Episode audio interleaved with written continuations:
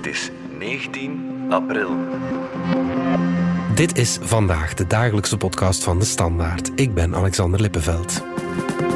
Op papier lijken deelsteps een briljante oplossing voor het mobiliteitsprobleem in steden. Ze zijn laagdrempelig in gebruik en niet duur. Maar in de realiteit ligt dat net iets anders, want het businessmodel staat onder druk en in sommige steden zoals Parijs wekken de steps zoveel frustratie op dat ze gewoon verboden worden. Hoe lang zullen we de deelsteps nog in het straatbeeld zien?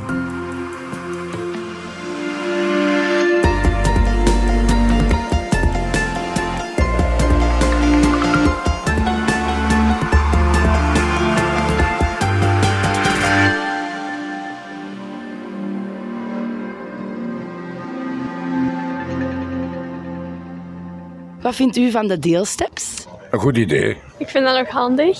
Ja, handig en ja, dat gaat snel. Je moet niks doen. Ik vind er niks aan.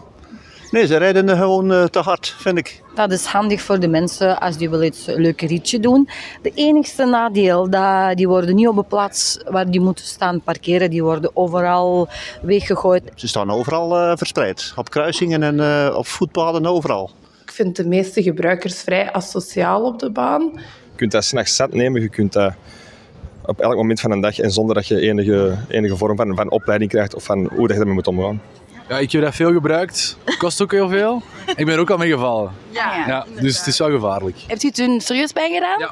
Ja, toch wel een barst in mijn schouders. Ja. Ja. Oké. Maar ja, Ja. ook wel gedronken, hè? dus dat is wel gevaarlijk. Ja, maar of zijn kind is gevallen en echt wel ook Ja. hard. Ja, ik ben er niet wild van. Ik ga er geen gebruik van maken, maar eh, men doet maar. Hè. Onze reporter Margot de Klerk ging de straat op in Antwerpen en je hoort het, er zijn mensen enthousiast, maar er zijn er ook veel die de deelsteps vooral ja, irritant vinden. Amber Janssens van onze binnenlandredactie, nam jij al eens een, eh, een deelstep? Ja, zeker. Eigenlijk neem ik nog regelmatig een deelstap. Ehm, vooral als ik te laat ben ergens, dan vind ik dat wel handig om daar snel op te springen. Ja. Eh, en ik heb nog een tijdje in Parijs gewoond. Oké. Eh, en daar heb ik zelfs eens een berisping gekregen van de politie, omdat ik met een vriendin op een deelstap zat. En dat mag dus niet. Heel gevaarlijk, ja goed.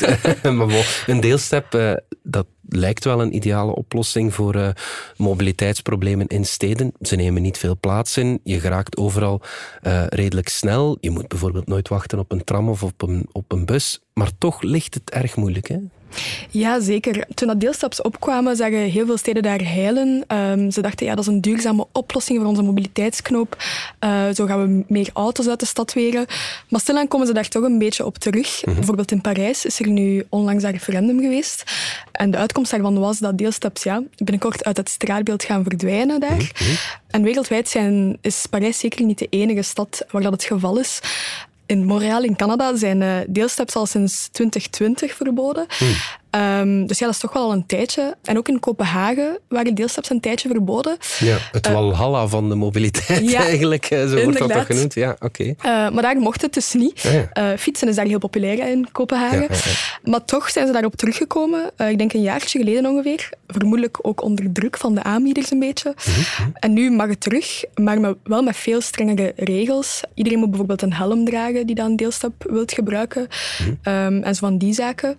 Ehm, maar niet enkel in het buitenland. Ook bij ons zijn deelstaps niet overal geliefd. Er zijn steden zoals Gent, Leuven, eh, maar ook Brugge en Hasselt die dat de deur toehouden of dicht houden voor, eh, voor deelstaps. Ja. Eh, dus ja, dat is wel opvallend. Maar dan anderzijds zijn er ook steden zoals, zoals Londen eh, die dat deelstaps wel heel hard omarmen. Want daar zijn privéstaps verboden, maar deelstaps niet. Dus ja, het is eigenlijk een beetje overal anders Ja, ja, en heel ingewikkeld ook. Hè. Ja, ja, ja, maar er zijn toch meer en meer steden die minder enthousiast zijn over die, over die steps. Waarom is dat zo?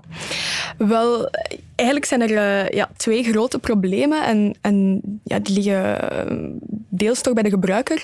Het gaat vooral over rijgedrag en, en parkeergedrag. En eh, met rijgedrag bedoel ik dan ja, iedereen die dat een, al eens eh, iemand op een deelstap heeft zien rijden, weet dat die soms nogal roekeloos rijden, overal tussen. Die deelstaps zijn klein, dus dat gaat ook. Ze kunnen overal tussen slalommen. Ook op het voetpad rijden ze soms.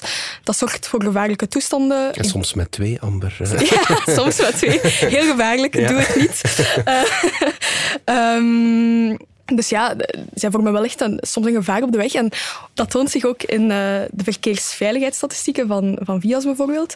Want vorig jaar, in 2022, zijn er vier mensen gestorven uh, bij een ongeval uh, met een step. Mm-hmm. En er waren zo'n 1700 letselongevallen, waar dat mensen met een step bij betrokken waren.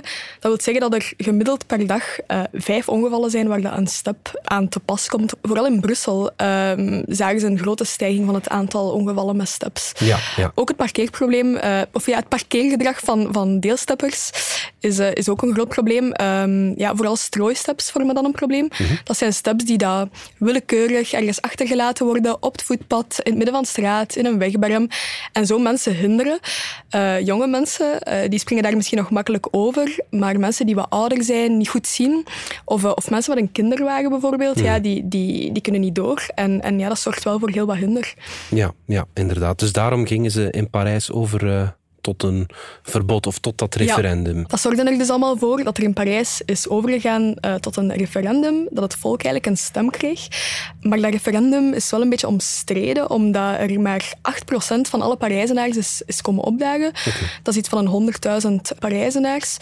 Maar 90% van die mensen stemden wel tegen deelsteps. Mm. En de burgemeester van Parijs, uh, Anne Hidalgo, die had beloofd om opkomst. Les Parisiennes et les Parisiens se sont massivement exprimés contre le maintien des trottinettes en libre service à Paris. Ils nous ont donné une feuille de route très claire et nous allons suivre leurs décisions comme je m'y étais engagée. Le 1er septembre prochain, il n'y aura plus de trottinettes en libre service à Paris. En ja, ze gaat dat dus ook doen. Vanaf 1 september uh, gaan deelsteps daar uit het straatbeeld verdwijnen. De contracten van, van de huidige aanbieders worden niet meer verlengd. Ja. Uh, maar ja, omdat dat maar zo'n kleine groep is die gestemd heeft, is dat natuurlijk een beetje omstreden. Uh, want vorige referendums hebben ook al aangetoond dat vooral mensen zijn die, die heel erg tegen iets zijn, heel fel, een heel felle mening hebben, uh, tegen of voor iets, dat zij uh, naar zo'n referendum komen. Mm -hmm. uh, dus ja, vermoedelijk zijn het de mensen die dat echt deelsteps haten, die dat zijn gaan stemmen. J'ai préféré voter euh, contre, pour rien vous cacher. Mais parce que c'est le bordel dans Paris avec les trottinettes. Pourtant, j'étais utilisateur de ces trottinettes. Mais ça va pas, l'organisation, le, le, le, danger que ça, ça génère dans Paris. Euh, la, la, pollution visuelle et j'en passais des meilleurs. Donc je me suis dit, ouais, faut voter contre. Je suis là pour, euh, bah, pour voter contre la trottinette électrique euh, à Paris. Parce que je trouve que c'est accidentogène, euh, aussi bien ceux qui les conduisent que pour les piétons. Et, et, moi, dans le cadre de mon travail, on a aussi beaucoup d'accidents de trajet à cause des trottinettes. Donc je vois vraiment l'effet négatif de ces trottinettes. En ja, dat is natuurlijk wel een beetje moeilijk, omdat er ook wel mensen zullen zijn die wel pro-deelstap zijn, maar misschien geen stem hebben uitgebracht. Mm -hmm. Nu ja, de uitslag van dat referendum is natuurlijk wel duidelijk. En zo'n verbod is niet de enige tegenslag waar uh, die deelstepbedrijven mee te maken hebben. Ruben Mooiman van onze economieredactie. We halen jou er ook even bij, omdat dat businessmodel toch niet waterdicht is. Uh, Zo'n ritje is eigenlijk vrij goedkoop, hè? Wel, het is te zien wat je goedkoop noemt. Het is uh, een kleine 5 euro voor een kwartiertje. Ik vind het persoonlijk niet zo heel goedkoop. Maar okay, uh, ja. ja, het ligt eraan waar je, wat je referentie is natuurlijk. Het is duurder dan een, dan een tramticket, uh, dat wel. Dus dan halen van die deelstepbedrijven hun kosten er wel uit, kan ik me inbeelden, of niet? Nee, want ja, ze, ze maken nog altijd geen winst. Hè. Dat is natuurlijk de bedoeling als je een bedrijf opricht dat je uh, inkomsten groter zijn dan je kosten. Dat is uh, het ultieme doel natuurlijk van een, een, commercieel bedrijf. Maar dat is nog lang niet het geval. Uh, dus mm-hmm. die inkomsten zijn lang niet voldoende om de kosten te dekken. Ehm, en, en dat is de grote vraag nu in de sector. Gaat dat ooit wel gebeuren? Ja, oké. Okay. Gaat het ooit gebeuren? Wel, dat valt te bezien. het is natuurlijk zo dat um, die groeibedrijven, want dit is echt een, een sector van groeibedrijven, die starten hun activiteiten met startkapitaal. En als dat op is, dan vragen ze aan hun aandeelhouders van uh, graag nog wat erbij. En dat kan een tijdje zo doorgaan. Maar op een gegeven moment zeggen die aandeelhouders wel van ja, we moeten nu wel zicht, zicht krijgen op winst. En de vraag is, ja, waar ligt dat punt ergens? Hè? Want die, dat model dat staat of valt met groei. Maar op het moment dat die bedrijven niet meer groeien, gaan die aandeelhouders ook zeggen van ja, maar dan, uh, dan, dan wordt het voor ons een moeilijk verhaal. En dat zie je nu een beetje gebeuren. Ja, zijn de kosten ook gewoon te hoog? De kosten zijn erg hoog. Je hebt om te beginnen de kosten van het opladen van die uh, stepjes en het verzamelen ervan. Mhm. Want ja, zoals we weten, of tenminste zoals iedereen die wel eens in Brussel of Antwerpen komt weet, slingeren die dingen overal uh, op straat rond. Ja. Dus die moeten op een gegeven moment opgehaald worden en opgeladen. Dus dat kost geld. Ze moeten ook ja, gerepareerd worden. Uh, die stroom zelf kost geld. Um, wat ook geld kost zijn die apps uh, om de betaling te regelen. Want ja, daar moeten ze dan ook weer licenties op betalen, op die betaalmogelijkheden. Uh, ja. Ook veel steden rekenen geld aan. Um, dus ja, die kosten lopen enorm op. En, en, de steps zelf zijn ook niet gratis natuurlijk. Nee, wel, dat, dat is een cruciaal punt dat, dat veel analisten aanhalen. Die steps zijn eigenlijk heel onduurzaam, om het zo maar te zeggen. Ze gaan heel kort mee. Dus die, zijn, ja, die worden goedkoop gemaakt natuurlijk. Want ja, de kosten moeten laag blijven. Maar de consequentie daarvan is dat ze ook snel hun maximale levensduur hebben bereikt. Dat is eigenlijk al na een paar maanden het geval. Oké. Dus die moeten ja, constant vernieuwd worden. Uh, en, en dat is natuurlijk ook een belangrijke kost. En nu hoor je dus ook in de sector van ja, om de, de, de, het businessmodel duurzamer te maken, moet eigenlijk de levensduur van die steps verlengd worden. Ja. Maar ja, dat betekent dat er dus fabrikanten bereid moeten zijn om duurzamere steps te maken, die Ja. dan ook weer duurder zijn. Dus je ziet, het is allemaal niet zo eenvoudig. Ja, nochtans heeft dat wel een soort van duurzaam etiket. Hè? Want het is deelmobiliteit. We denken altijd van delen, dat is goed voor uh, klimaat en milieu. Dat is helemaal niet geval dan. Nee, nee. Als je toch, toch veel uh, onderzoeken moet geloven, dan, dan is het inderdaad niet een heel duurzaam model. Uh, dus uh, al het, het feit dat die steps heel kort meegaan, is natuurlijk niet het toonbeeld van duurzaamheid. Maar ook de CO2-uitstoot, als je de hele levenscyclus bekijkt, blijkt behoorlijk hoog te zijn. Dus de ULB heeft daar onderzoek naar gedaan. En die kwamen tot de conclusie dat het zelfs nog hoger is dan per kilometer dan, dan wanneer je met de auto rijdt. Okay, ja. Door die hele korte levensduur van die stepjes. Want ja, het, het fabriceren daarvan ja, dat, dat is een industrieel proces waar natuurlijk ook veel CO2 bij uh, vrijkomt. Ja, ja, ja. En hoe komt het dan dat die bedrijven zelf niet, niet meer groeien? Want je ziet ze toch overal, die, die deelsteps? Ja, je ziet ze overal, maar je ziet nu, uh, ja, Parijs is uh, natuurlijk wel een wake-up call geworden. Parijs zegt van ja, een afschaffing. Wat natuurlijk niet, niet prettig is voor die bedrijven, want uh, dan verliezen ze een, een, ja, toch een belangrijke Europese markt. Mm -hmm.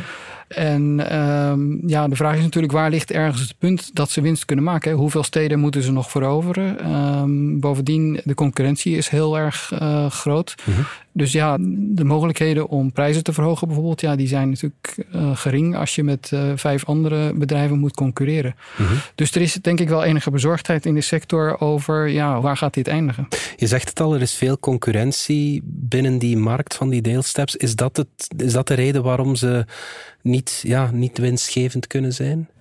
Dat is uh, ongetwijfeld een belangrijke factor. Um, dus in veel van die groeisectoren zie je dat er een soort winner-takes-all model is. Uh, bijvoorbeeld in, in de sector van de maaltijdbezorging. Hè, daar zijn bedrijven heel erg uh, gefocust op elkaar overnemen -hmm. om maar groter te worden. Maar ja, bij die deelsteps zie je dat eigenlijk niet zo erg gebeuren. Er zijn niet zoveel overnames gebeurd. En ja, er zijn er inderdaad wel heel wat die elkaar allemaal... Ja, beconcurreren en, en, en de markt dus uh, allemaal onder elkaar moeten, moeten verdelen. Dus ja, dat, dat lijkt me inderdaad wel een probleem. Uh, mm -hmm. ja. En zijn er nog elementen die de sector ja, wat parten spelen? Wel, wat je nu ziet is dat um, de, ja, door de renteverhoging en eigenlijk het hele wijzigen van de financiële context in de wereld het steeds moeilijker wordt om het nodige uh, kapitaal te verzamelen. Mhm. Een paar jaar geleden was de rente heel laag, uh, waardoor geld heel goedkoop was. En ja, beleggers wisten dus eigenlijk geen blijf met, met dat geld. Het was gratis. Ze zochten naar manieren om dat te laten renderen. Dus er ging heel veel geld naar allerlei start-ups en, en, en uh, bedrijven die, uh, die gouden bergen beloofden. Mm -hmm.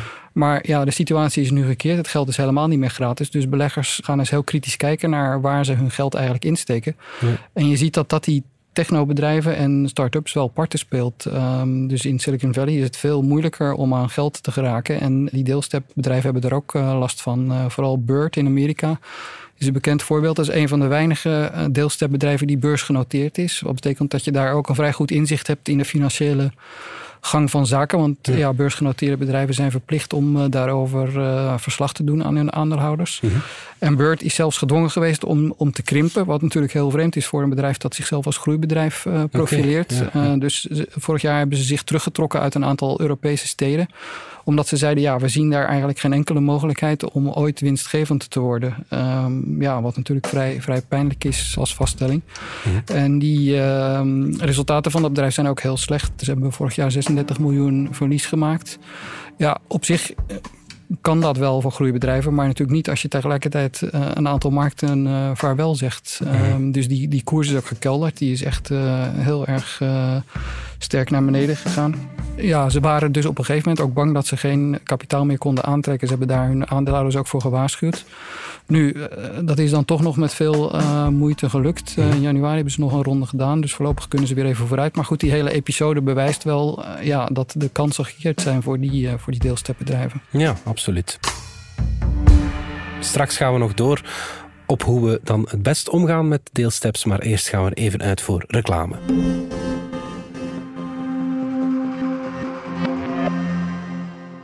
Overweegt een nieuwe bedrijfswagen? Dan wist u natuurlijk al dat vanaf 1 juli de aftrekbaarheid van plug-in hybride voertuigen jaarlijks daalt. Nu goed, fiscaliteit is uiteraard belangrijk, maar luxe en comfort zijn dat minstens evenzeer. En dat moet u gewoon zelf ervaren. Kom onze plug-in hybride en volledig elektrische Mercedes-Benz modellen testrijden tijdens de Electric Driving Days bij Hedin Automotive. Reserveer nu uw plekje achter het stuur op hedinautomotive.be.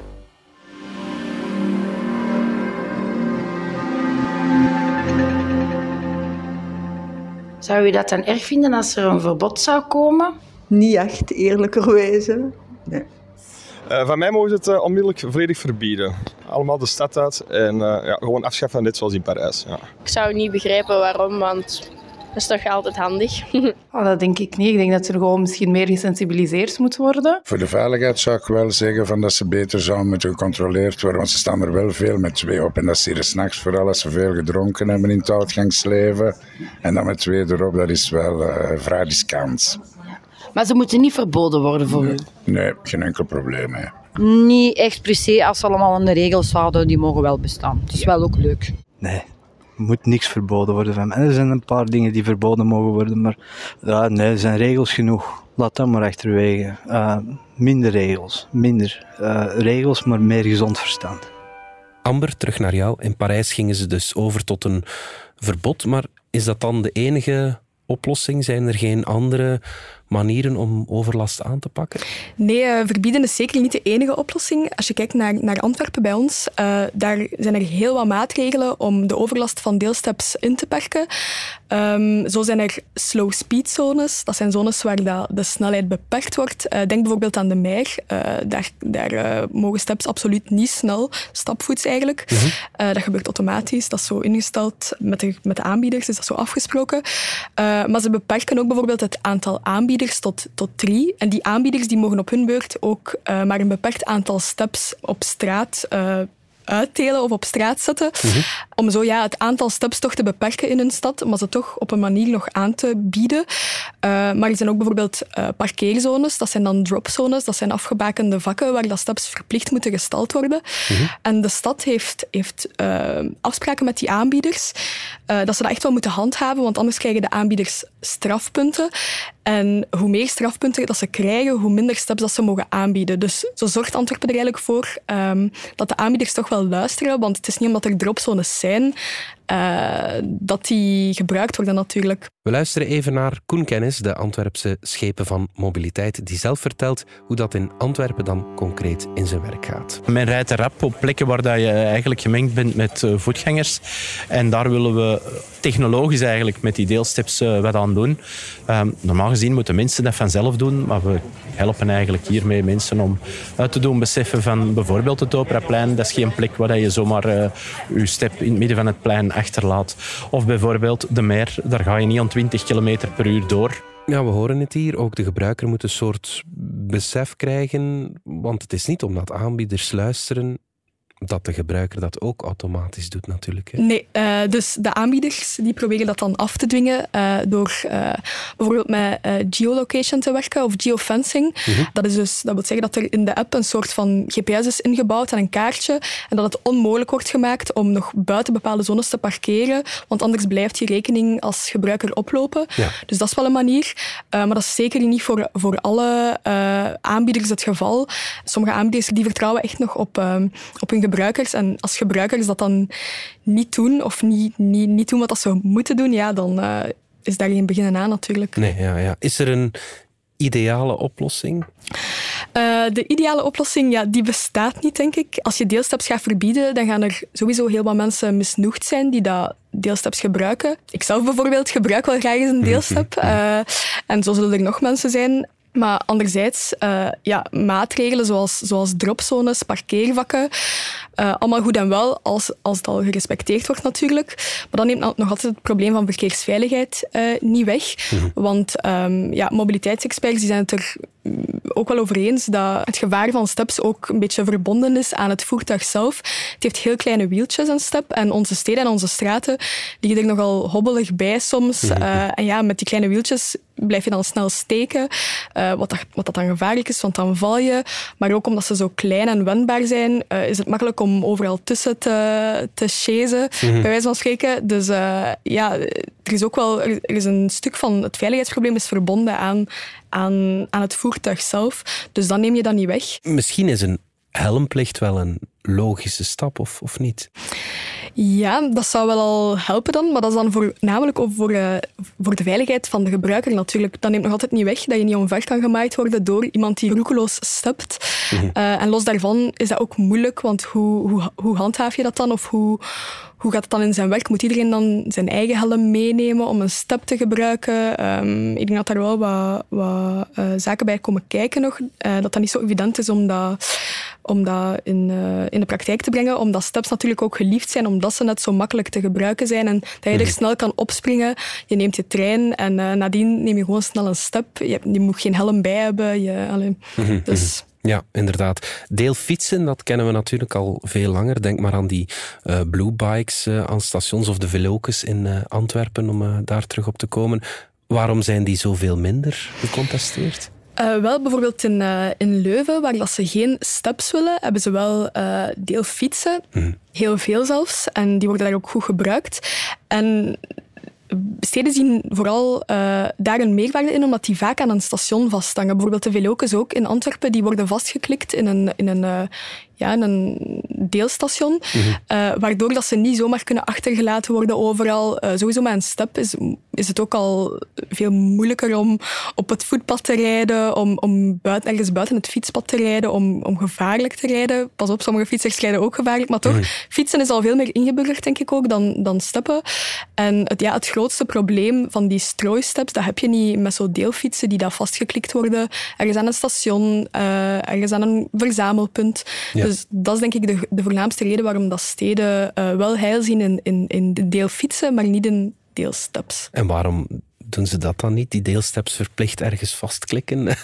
dat zou misschien nog uh, de oplossing zijn. ja, ja, ja oké. Okay. Um, zullen deelsteps uh, tot slot nog lang deel uitmaken van ons straatbeeld, Amber, denk je? Of gaan ze verdwijnen? Ik denk dat ze nog niet direct gaan verdwijnen. Uh, bijvoorbeeld in Antwerpen uh, hebben ze al laten weten dat een verbod momenteel absoluut niet aan de orde is. Uh, want dat het wel echt lukt, volgens hen toch, om, um, om met de huidige maatregelen steps in het straatbeeld te verwerken op een goede manier. En in Brussel bijvoorbeeld ligt er ook nog niet meteen een verbod op tafel. ze hebben nu ook een hele race maatregelen, zoals dropzones, verlaagde snelheid, ingevoerd. En ze willen eerst zien wat dat geeft. Dus ik denk dat deels steps nog niet direct zullen verdwijnen uit ons straatbeeld. Oké, okay, goed. Dan uh, kunnen we ons nog gemakkelijk verplaatsen. Amber Janssens, dankjewel. Graag gedaan. Dit was vandaag de dagelijkse podcast van De Standaard. Bedankt voor het luisteren. Volg ons op Spotify, Apple Podcast of eender welk ander podcastplatform. In onze gratis FDS podcast kan je niet alleen ons werk beluisteren, maar ook de beste podcasttips terugvinden. Alle credits van de podcast die je net hoorde vind je op standaard.be-podcast. Reageren kan via podcast.standaard.be.